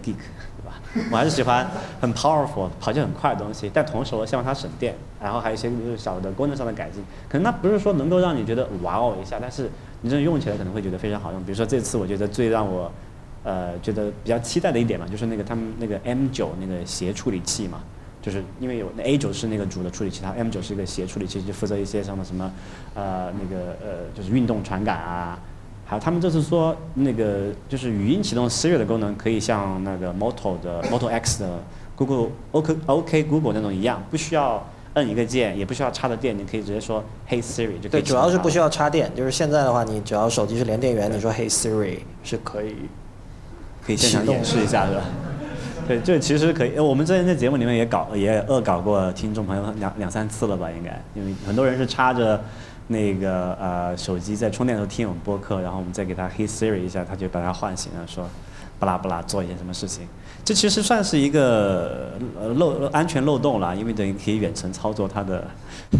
电脑，对吧？还是挺危险的。不过这是另外一码事啊。所以这个 M9 这次他说用这个更省电的方法能够实现。就 always on 这种能够启动 Siri 的办法，我觉得还是挺期待的。因为特别是我不知道有没有开车的朋友啊，就自己开车自己驾驶的，你把那个手机丢在车里面，你其实驾驶上是不太好用手操作的嘛。就是你把它放那里说 Hey Siri 怎么样，其实还是非常不错的一点。哎，这里有人用中文在，就经常用中文用 Siri 的吗？粤语 OK 吗？粤语识别度还挺高。我们特别是 Apple Watch 上面你要做一些什么操作的时候。你要知道 Apple Watch 上面调到说什么很烦的嘛，然后就用Siri 来操作，所以快很多。但是有一个问题就是刚才那个 Hey Siri， 用英文来说的话它很准，但是用粤语来说喂 Siri， 然后他经常就听不到。他喂 Siri 的时候，他现在要开那个开关要5次嘛。然后什么开关要5次？开那个 One Siri 的那一个。他要 train 一下，就是训练一下。他你说5次这一句话 ，OK， 他才能开成功。然后我到现在我还没开成功。啊，这个刚好我昨天也做了，因为昨天我把我的那手机升级到那个iOS 9的那个 GM Golden Master， 然后也是做那个 training 的过程。其实这个是比以前要好的，因为它过去那个 Hey Siri 是一个通用的这个语言识别的一个模型嘛，这次等于它加入了个性化的元素。就是它会对你的这个启动它的精确性，我觉得是会有提升的。当然它也是为了那个用那个 M9 做那个一个铺垫嘛。你想哈、iOS 9出来，大家都换成了那个 iPhone 6s， 在这里我说 Hey Siri， 全部手机都亮了，那还得了？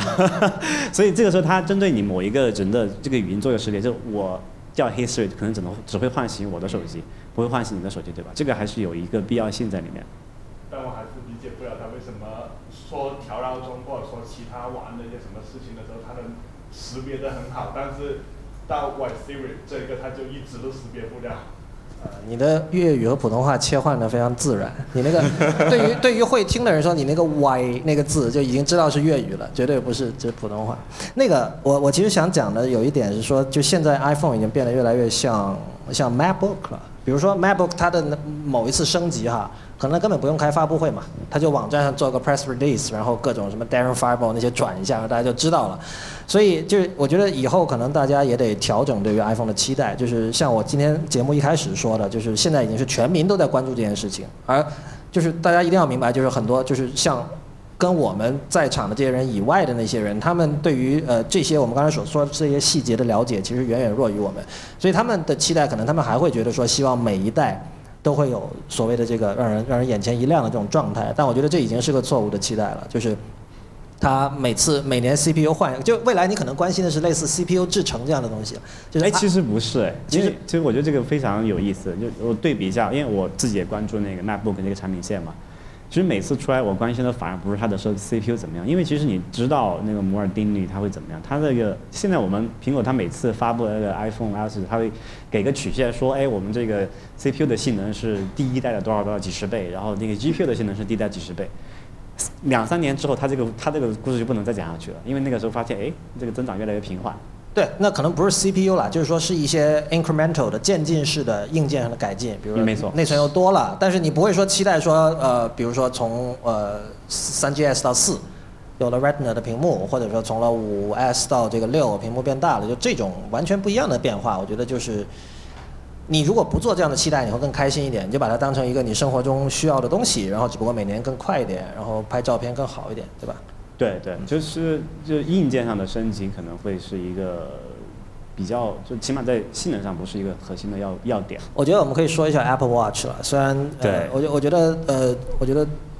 重要的事情就在于它完全就是在现在看来完全是一个时尚产品。这个我深刻的，我当然以前比如说很多人都说过这个观点啊，但我自己深刻的感受到这一点的时候，是我在北京已经见到有把 Apple Watch 戴得很丑的人了。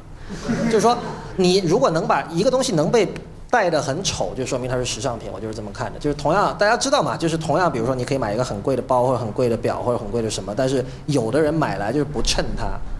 就是你会看到它，就是广东话叫迎衰仔，就是完全把它给破坏了，把暴殄天物的感觉。哎，现在你还是先做的现场调查吧，就在座的朋友有 Apple Watch 请举手，最好是把 Watch 那双手举起来。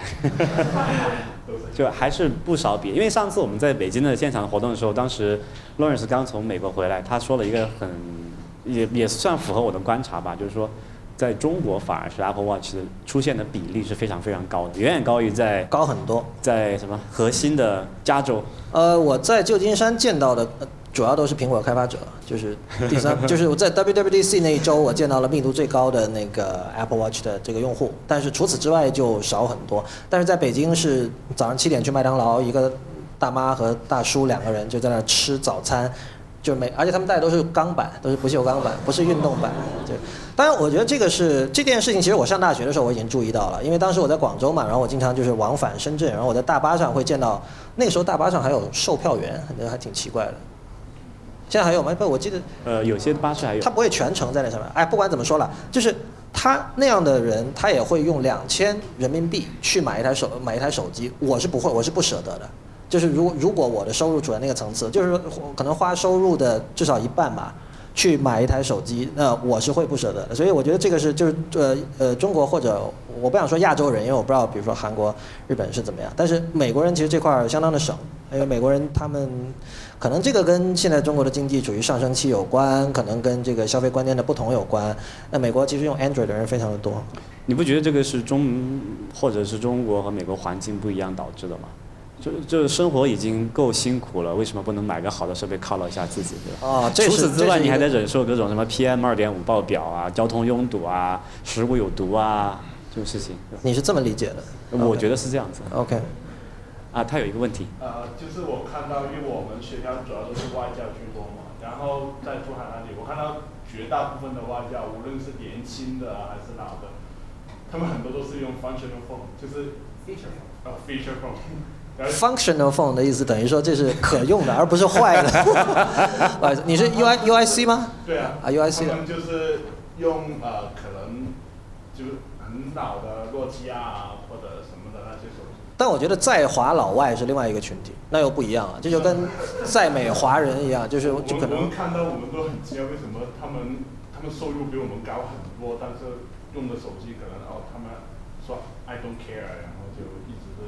用着以前的手机。不，这个有一个这个 selection bias 在里面，就是选择偏差吧。因为你想，他如果来中国，一个欧美人来中国做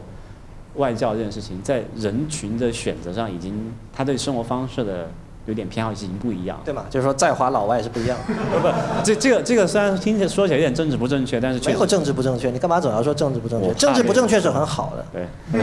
但是因为他可能追求的那种生活方式 lifestyle 是不一样的。就你很难想象一个在这个硅谷做科技圈的人，可能跑来中国做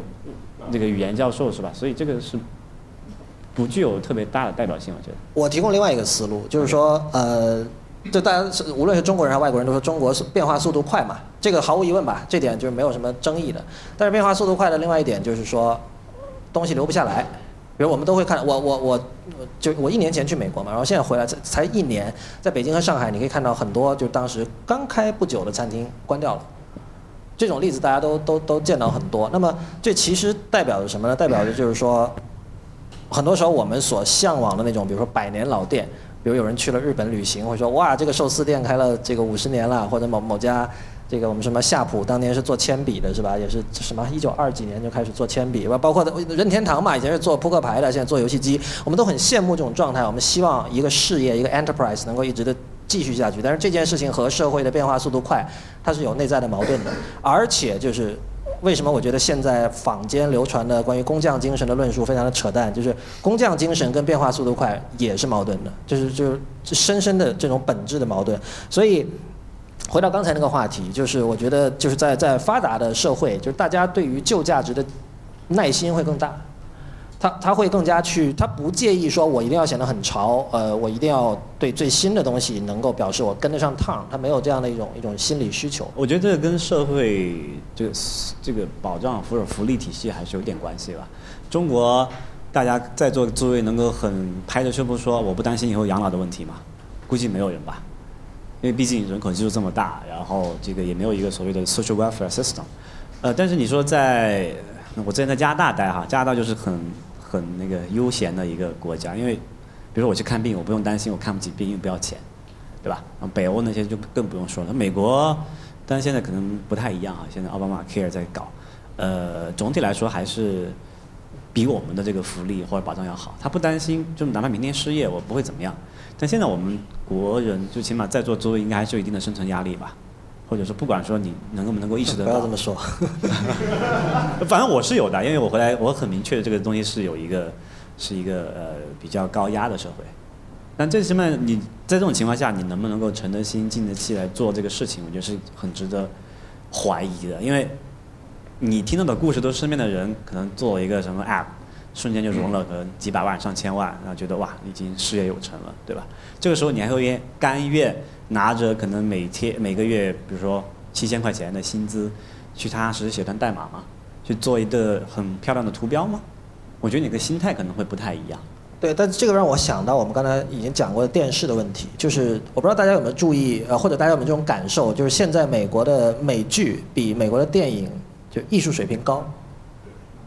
所以肯定是有这种，就是你看现在很多人讨论 Breaking Bad， 很多人讨论《冰与火之歌》，包括更早像 The Wire 什么，就是再往早，就是美剧其实有很多很有艺术成就的作品，但是美国电影相反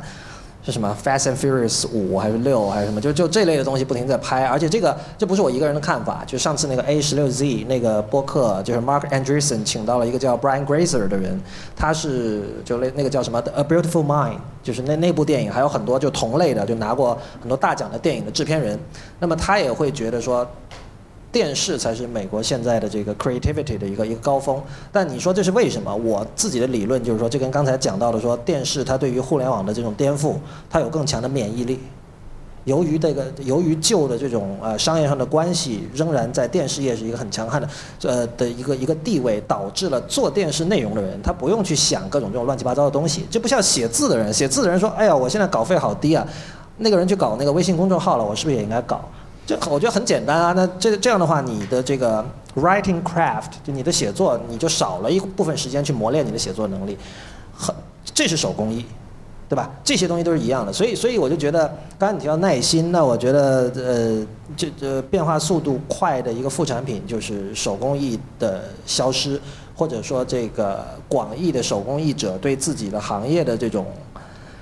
信念的一种丧失。我自己见了无数的这样的例子，比如说我有很多做媒体的朋友都去创业，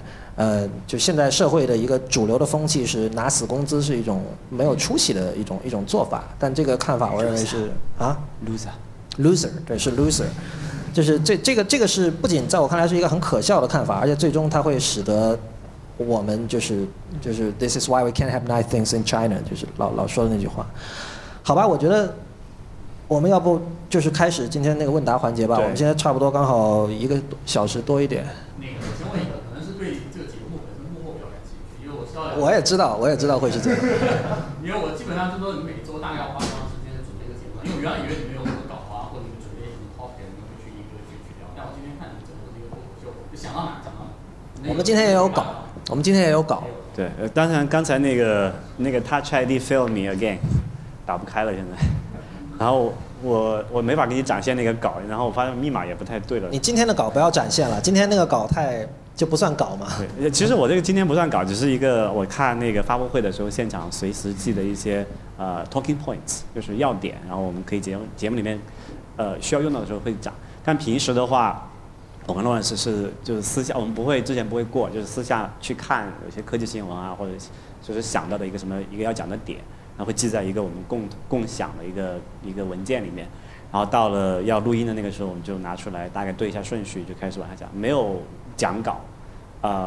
就算是一个很松散的提纲这样子吧。对，就是讲的，就是说到哪儿就是录到哪儿这样。但每周会花多长时间？因为我知道像 real 里面，比如说你正职还是 programmer， 你要花很多时间去写程序啊。你正职是 programmer 吗？我怎么知道？对，我正职已经不是 programmer 了。这算目前算吧，就过段时间又不是了。对，目前是某种意义上的产品经理，就你做的事情。其实我还是先解释一下吧。对，我现在回深圳，在这边常住，然后是在筹备一个创投的基金，就是我会做就是风险投资这一块，所以离这个写代码已经比较远了。对，然后回答刚才那个问题啊，就是说，那其实我每天就我为一期节目花的时间在现阶段其实是不多的，因为主要工作量在 Lawrence 那边，因为我们两个各自录完之后传给他那个音频文件，他再听一遍、两遍、三遍这样去剪，集它成一期合适节目。因为现在我们看的是现场，就还算凑合，但其实我们在日常录的时候会有各种各样的奇怪的事情，比如说啊、我那边有个快递员过来开门，我得去应付一下，然后比如我老婆敲了一下门，怎么样。然后他那边可能邻居，他在那个Fremont， 就加州那个 Fremont 住旁边 Berkeley， Berkeley 错了，不好意思把你弄到乡村里面去了。啊、他那边邻居有一位歌唱艺术爱好者，经常会在我们录节目的时候开始唱歌剧嘛。就这些你们节目里其实你们并没有听到对吧？其实在我们在录现场的时候会等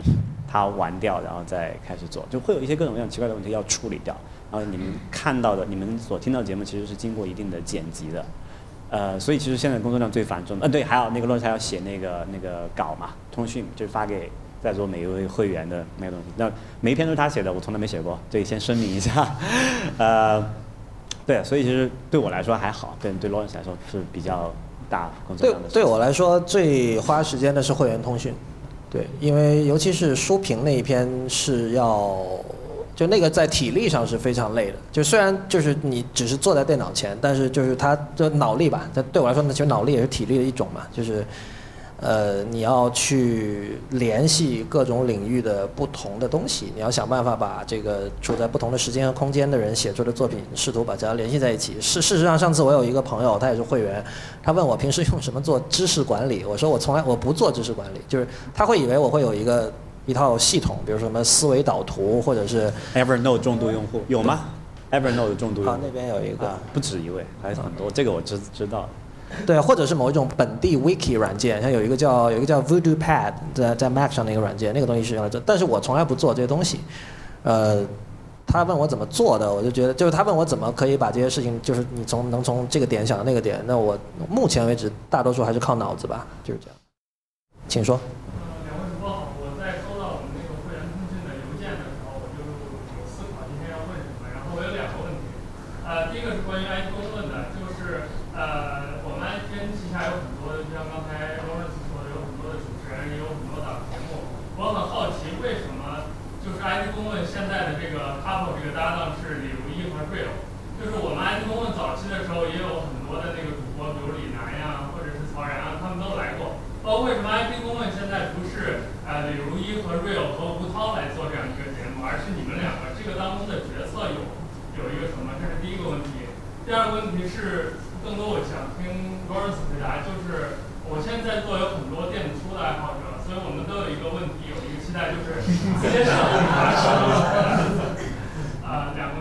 我先重复一下问题啊。第一个问题就是说，为什么 IT 公论现在那么少嘉宾？简单的说就是这样，就我们早期会有，刚刚这位听众提到我们早期有像李楠或者曹然这样的嘉宾，然后，他现在期待也会有这样的嘉宾。同时，比如说 IPN 其他的这些主播有没有可能过来客串？你说还是我说？其实是有的，对吧？因为偶尔会有。上次我们最近一期请了一位在巴西。做这个通信行业的小姐，大家还记得吗？对，这个嘉宾还是偶尔有的。然后李楠不是被你们逼走的吗？就是开玩笑，但是他有他自己的事情，因为比较忙嘛。然后，对这就是你的答案。这个我觉得不宜太展开了。可以展开，我有我的答案了。OK， 就是说我们不是一个访谈节目。我觉得这是最重要的一点，就是说，首先我先讲最容易理解的一点，就是说，如果你经常请嘉宾，你要保持这样的录音质量就会难很多，因为每个人对于录音的了解是不一样的，而且很多时候录音这件事情你说起来简单，我当然我有一个现成的这种录音方法指南会给每一个新的嘉宾会发，但是他们看了这份指南，并不代表就他一定能录出好的品质，就有些事情是没有办法控制的，比如说。他所住的地方，那个话筒旁边有一个噪音源，这个噪音源你人耳可能听不到，比如某个微波炉的那个电流的那个 humming 那种哼声，但是麦克风可以拾到。这种事情他在录的过程中他是完全没有办法知道的。结果录完之后，那个声音已经是那样了。那这个嘉宾又很忙，你没有办法再约一次，那这次录音就毁了。当然你后期你可以尽量的修，但是你懂我的意思吧？我就随便举一个例子，就像这样的例子会有很多，所以这是一个首先一个最基本的 practical 层面的请嘉宾的难度。那你知道，那这里的问题是说，为什么传统的电台可以做那么好？因为他们有固定的录音棚，嘉宾是跑到他们那儿去录的，永远是在一个理想的一个环境。而且他们有专门的这个所谓的 audio engineer， 就是音响工程师去做保证，这个音质是没有问题的。我们做不到，我们连自己保证自己的录音的音质都不错，都已经花了挺长时间了。但是这不是最重要的问题，我觉得更重要的问题是 ，IT 公论就是我跟 Real 的节目，它不是别人的节目。我知道，像比如说有一些其他的国内的一些播客会经常请，比如说产品经理或者程序员这样的嘉宾。那么这样节目也有它的受众，就大家想听实际在这个行业里做事的人的一些第一手的经验。那我觉得这种节目有它存在的意义，但是我觉得恰恰现在国内大家轻视观点吧，会觉得就是说一个东西你必须是实践者，然后你的话才值得听。这个看法首先是绝对错误的，因为就是这个，我想我在节目里说过很多遍了，就是没有任何一个类别本身是错的，就是只有你在这个类别里做的不好才是错的。就是说，你如果是个实践者，你发表观点，不代表你的观点就一定是真知灼见。当然，像我们这种站在半业外吧去看业内的这种状态，也不代表我们说的东西就一定是正确的。所以最终你还是看我们究竟说了什么。所以曹然来讲呢，曹然主要是时间上的问题，还有就是说后来我们录了几期，他自己对这个科技的话题本身他的兴趣也比较一般，对吧？李楠主要是太忙了，然后那个吴涛的话，我觉得吴涛其实跟内核恐慌这个节目是紧密联系在一起的，因为就他是主播嘛，我是就是胖，对不对？那个词叫我觉得就是我不想，我觉得没有必要把所有的。我假设你是喜欢 IT 公论和内核恐慌的哈，就是并不代表着说你喜欢两个东西，这两个东西就一定要发生点什么。我简单来说是这样。对，我更愿意就是，其实这是一种就是让各自保持他们各自的一种纯粹性，或者对。你喜欢红酒和喜欢雪碧，最好还是不要混在一起喝比较好。对，如果我想做这种fusion， 或者说就是我想做一些反纯粹性的事情，我会自己做。但是我觉得，我相信吴涛也是更希望能够保持他的那种风格和那种独立性的吧，就这样。第二个问题我再重复一下，就是字节社怎么样了？就是问，目前来说，就是字节社当然肯定是一个失败的项目，这点是毫无疑问的。但是你要先定一下是什么样的商业上的失败。对，因为我觉得他在产品上还是蛮成功的。我觉得这个，我觉得可能大家喜欢那个读书、喜欢电子阅读的人，这个量应该没有疑义吧？但我是这么看的，就是你比如现在微信读书也出来了嘛，就是可能电子书不是一个合适的一个怎么说一种形态吧？因为像 Kindle 或者其他的一些这种大型的这种电子书的厂商，他们也未必是靠这个东西赚钱，而最终我们会发现，有一群人对电子书的期待是说要做的尽量的高端，比如你做到像 Push Pop Press 那种状态，像 Our Choice 那种状态，或者像就是其实是把书给 App 化。把书给 App 化的问题是在于你这成本负担不了，你卖不出那么多份，你无法持续。所以就简单来说，还是 cheapskate 太多了。你可以这么说。然后就除了这一派，另一派的观点就希望说，书要尽量的多。那我去到任何一个地方，我无论搜什么，马上就要搜到。那我觉得这个是完全正常的一种期待。如果你是连续搜2本书搜不到，可能你对这个产品的这个信心就已经没有了。你不要说我们，连微信我都看见有人说，有人说微信读书太少。腾讯已经是有这么庞大资源的一家公司，对吧？或许未来的阅读是一种别的形态，而且说不是以这种。就是我有时候会感觉是我自己是个很重度的 Kindle 的用户，我会买很多 Kindle 的书，包括我写的书评很多也是 Kindle 书买的。但是另一方面，我会觉得确实有很多书它没必要写那么长，就它更像是一个 glorified 的博客帖子，就是它是一个对，就是它你用一篇博客文章的长度，你可以把它的道理说清楚，而书所补足的只是实际的事例。那么，当一些想鸡蛋里挑骨头的人想攻击它的时候，你攻击不了，因为我这儿有数据，对吧？我都做过调查，我有实际的访谈。有些书是这样的，还有一些书呢，当然就是水了，因为我们知道书之所以是会现在的这样的长度，对吧？之所以是会现在这样的有现在这样的一个长度，比如至少10万字，这其实是一个技术上的限制，就是说。我们现在认识的那种纸书，如果你太薄了，就会很不好看嘛。那你至少要10万字，它的厚度才会是能够达到一个让消费者觉得说不至于说我买了一本小薄册子那样的这个状态，跟这件事情是有关的。那么如果你单纯从内容本身的角度说，你没有必要说一定要多少字或者什么样。所以从这个角度说，其实你应该还是蛮，至少在实用的层面上赞同那种博客那种长文了，因为就有点那种书的感觉，然后有一个持续更新，然后比如说那个 strategy 我们都很喜欢，对吧？它其实可以集结成册的。对，不是我的感觉是我不在乎它是任何形态，它可以是任何形态，而恰恰是这种对形态的不在乎，决定了字节社没有办法按照它以前所坚持的那样的一种价值观去继续前进，因为那种价值观。我如果问我的内心的话，可能我现在都不是那么的在乎，因为Kindle 的阅读体验这么差，我每天还在看，是吧？然后，但是我其实也想知道，就比如说，我同样假设你是喜欢字节社的，我知道有很多朋友会喜欢，这点我很感激。那么，但是在现在这样的状态下，你们的替代品是什么？或者说，你们对于现在一些替代品，你们有不满意的地方吗？你们会觉得说？就为什么有人对你问这个问题，我理解就是你希望我们能够继续做下去，那我们能够做什么，能够给你提供什么给你呢？这也是我想知道的。比如从我的角度，字节社最像的一个产品就是多看阅读了，它的排版做的也比较精美，然后现在它和字节社不一样的就是它的书比较多。其实我不 care 书多不多，我就是希望它好看漂亮。我觉得到现在为止没有包括多看也能做得那么漂亮，都不如字节社漂亮。比如它的线黑体，比如说它下拉的时候加那个书签的那个质感，还有翻书页的那个动画的那种速率，我觉得都是字节社最漂亮的。所以现在我还会去把字节社里面的而且我觉得字节社虽然那个罗斯曾经说过，就是字节社希望每一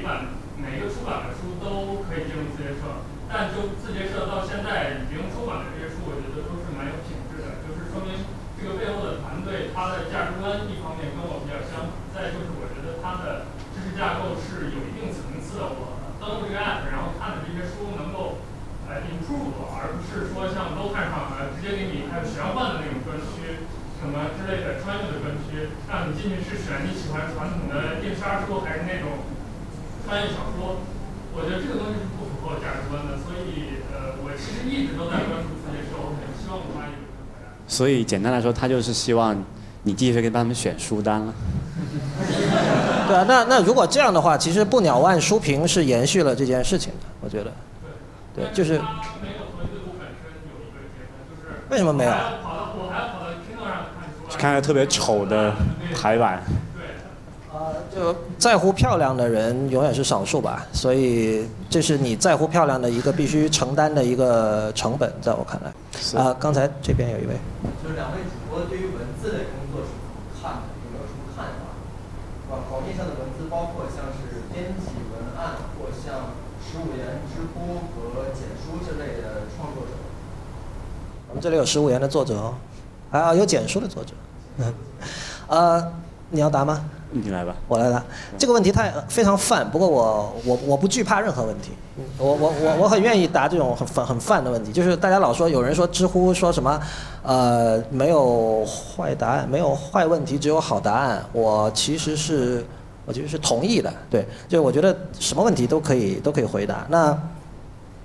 我觉得你的问题是两部分吧，但是我重复一下，他说他一开始问的是你怎么看待文字工作，这是我说的非常泛的那个问题。那么。如果你直接把这个问题丢给我，你不说你后面的那半部分，我就觉得，我只是觉得很遗憾，就是在今天的中国有很多文字工作者，他已经不再信任这个行业了。那比如说他转行去创业，或者说什么，但是我不知道在座的就是阅读英文的书籍的这个频率有多少啊？就是如果你经常去读英文的，不管是杂志也好，或者是书也好。他们的作者是非常有尊严的，这种尊严当然最基本的体现在稿费上，就像以前 Peter Hessler 说的，就是我在纽约客写一个句子，可以在北京吃两个星期，就2个星期的饭费可以，就那一个句子的稿费就可以满足。当然这是纽约客啦，不是说所有的这个媒体都有这样的稿费。那美国其他的一些可能不是非一线的杂志的稿费，对于美国的作者来说，其实他们也是在不停的抱怨，就。我觉得劳动人民嘛，肯定都会抱怨工资低，这个哪儿都不会变的。但是就是基本的尊严在那儿，除了一个这个相对体面的这个收入以外，还有的就是说其实这是受众的问题，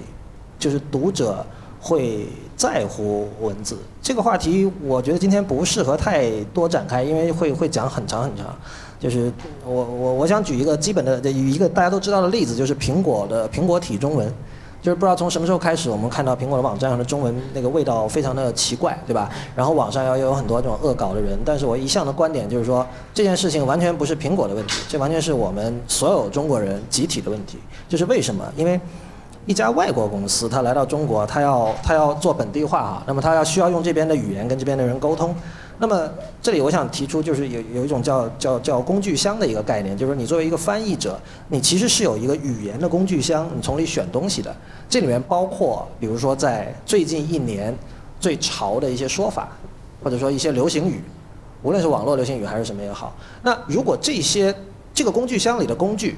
本身是低俗的话，那么作为一家这个利润导向的外国商业公司，它也只能用这些低俗的工具，或者说古怪的工具。比如很简单，这个我觉得用大白话解释就是说，一个走高端路线的外国品牌，你在中国你很难用中文呈现出一种高端的感觉。我相信这样的例子大家都会都会遇到过这样的事情嘛。所以我觉得这个就是我所有词都被你们玩烂了。对，就是很多词被玩。那么其实这一点你说在国外不是吗？很多时候也是，但是我觉得有一个这里有一点接近于玄学的东西吧，就是基本你人心对待文字的态度，就是你是不是有一些最基本的，也不要说尊敬说的那么宏大，但至少我是在乎这个东西，我是认同不同的文字在气质上有不同的效果。这就好像我刚才讲说，你会看到有的人带着一个 Apple Watch 会迎衰晒，他会把这个一个本来是一个很好的东西带得很难看。如果你认同有这样的区别的话，那我想告诉大家就是说，文字也是有这样的区别的，就你是不是认同这一点？只有你认同这一点，并且你愿意去分析、去感受其中的细腻，那么好的文字工作者才有可能继续生产出这样的文字。这是你的问题的前半部分。然后你之后提到了像国内的一些像十五言、像简书这样的一些社区，那我理解你的这个问题的意思是，你觉得这一类的创业公司，至少从他们的这个 mission statement 来看，他们是对外讲说我们希望能够促成很多优质的写作的，对吧？然后你想问的问题是，他能不能做到这一点？其实我想问的就是说，在上面写作的那些人的话，到底就是说能不能达成他们写作的目的？或许是为了金钱，或许是为了名利。我觉得可能更多的应该是为了名利吧，就是为了所谓的影响力了。按今天的说法，因为毕竟那个上面就直接金钱上的回报现在应该是不多了，至少十五言和简书应该是不多了。你靠写字赚稿费，从来都是一个最坏的盈利的方式，可以这么说。嗯，对，就是说，首先这两个网站我很少看，但是我们可以看它的那个，比如十五言是抄 Medium 的嘛，那 Medium 其实我认为是一个失败了的 project。因为我认为 Evan Williams 就是 Twitter 的创始人和 Medium 的创始人，这个人是不懂内容的，他们是追求 scalability 的，他们是不会买1680块钱的手工月饼的那样的人，而且他们跟我以前在书评里写到过的就是比尔盖茨的那句话，就他们是那样的人，就是说任何照片都不应该超过$50，在他看来。啊，那么所以这个 Medium 自己的这个产品方向也一直在摇摆，他们一会儿说自己是 publisher， 一会儿又说是平台。我想这个是想确认哈，就是说，比如说这个 publisher 就是说我只 publish， 我只发我认为值得发的东西。平台就是说来者不拒，然后大家在我这上面赚钱，我抽一部分成，这是区别。对，他们就不停地在这两个方向中摇摆。那么，现在就是从大概几个月之前开始也，我迫于这个投资人的压力吧，开始走，就他们以前都是长文嘛，现在也开始加了很多那种类似 Twitter 的就相对短的东西的，在产品结构上做了这样的一些调整。所以我觉得现在 Medium 已经鸡汤感相当的强了，就是它是那种特殊的科技鸡汤，比如说这个创业者必须掌握的10门技巧，或者这个去硅谷面试必须要做的5件事，就这类的东西。就是你如果你去它的这个排行榜或者是首页的那个 feed 上一看，都是这类的东西。所以在我看来，那个就 Medium 这个 project 已经失败了。所以。对，我只能这么说。其实中国写文字不是现在有一条很好的出路吗？段子手啊，不，我这个不开玩笑。段子手的，如果你写得好，收入是非常可观的，就远远超过你们传统任何渠道能够想象得到，通过文字稿费得到的收入，数量级的差异，这个是。所以写得好并不代表就不是在现在也不是没有市场，哪怕是在中国这么恶劣的环境下也是有出路的，只是说你需要可能纠正一下你的观念或者是这个偏见一些东西要丢掉些。行，那今天的这个活动我们就到此为止哈。这里我要特别感谢一下给我们提供场地的这个中美创投孵化器，还有今天帮我们来录音还有拍照的两位朋友，还有当然要感谢大家今天这么天气也比较热跑过来参加，虽然也没有什么特别的福利。以后这种活动可能不会经常发生，因为 Lawrence 会回美国。但是在深圳的朋友可能线下我们会有后续的一些，就我会在这边嘛，可以多有一些互动了。对，约饭是吧？好。当然，那个可能最需要感谢的还是各位的这个就是付钱入会的这个行动哈，因为这个是确实是这让我们感觉到就是我们做的事情还是有价值的。谢谢大家，那今天到这里结束。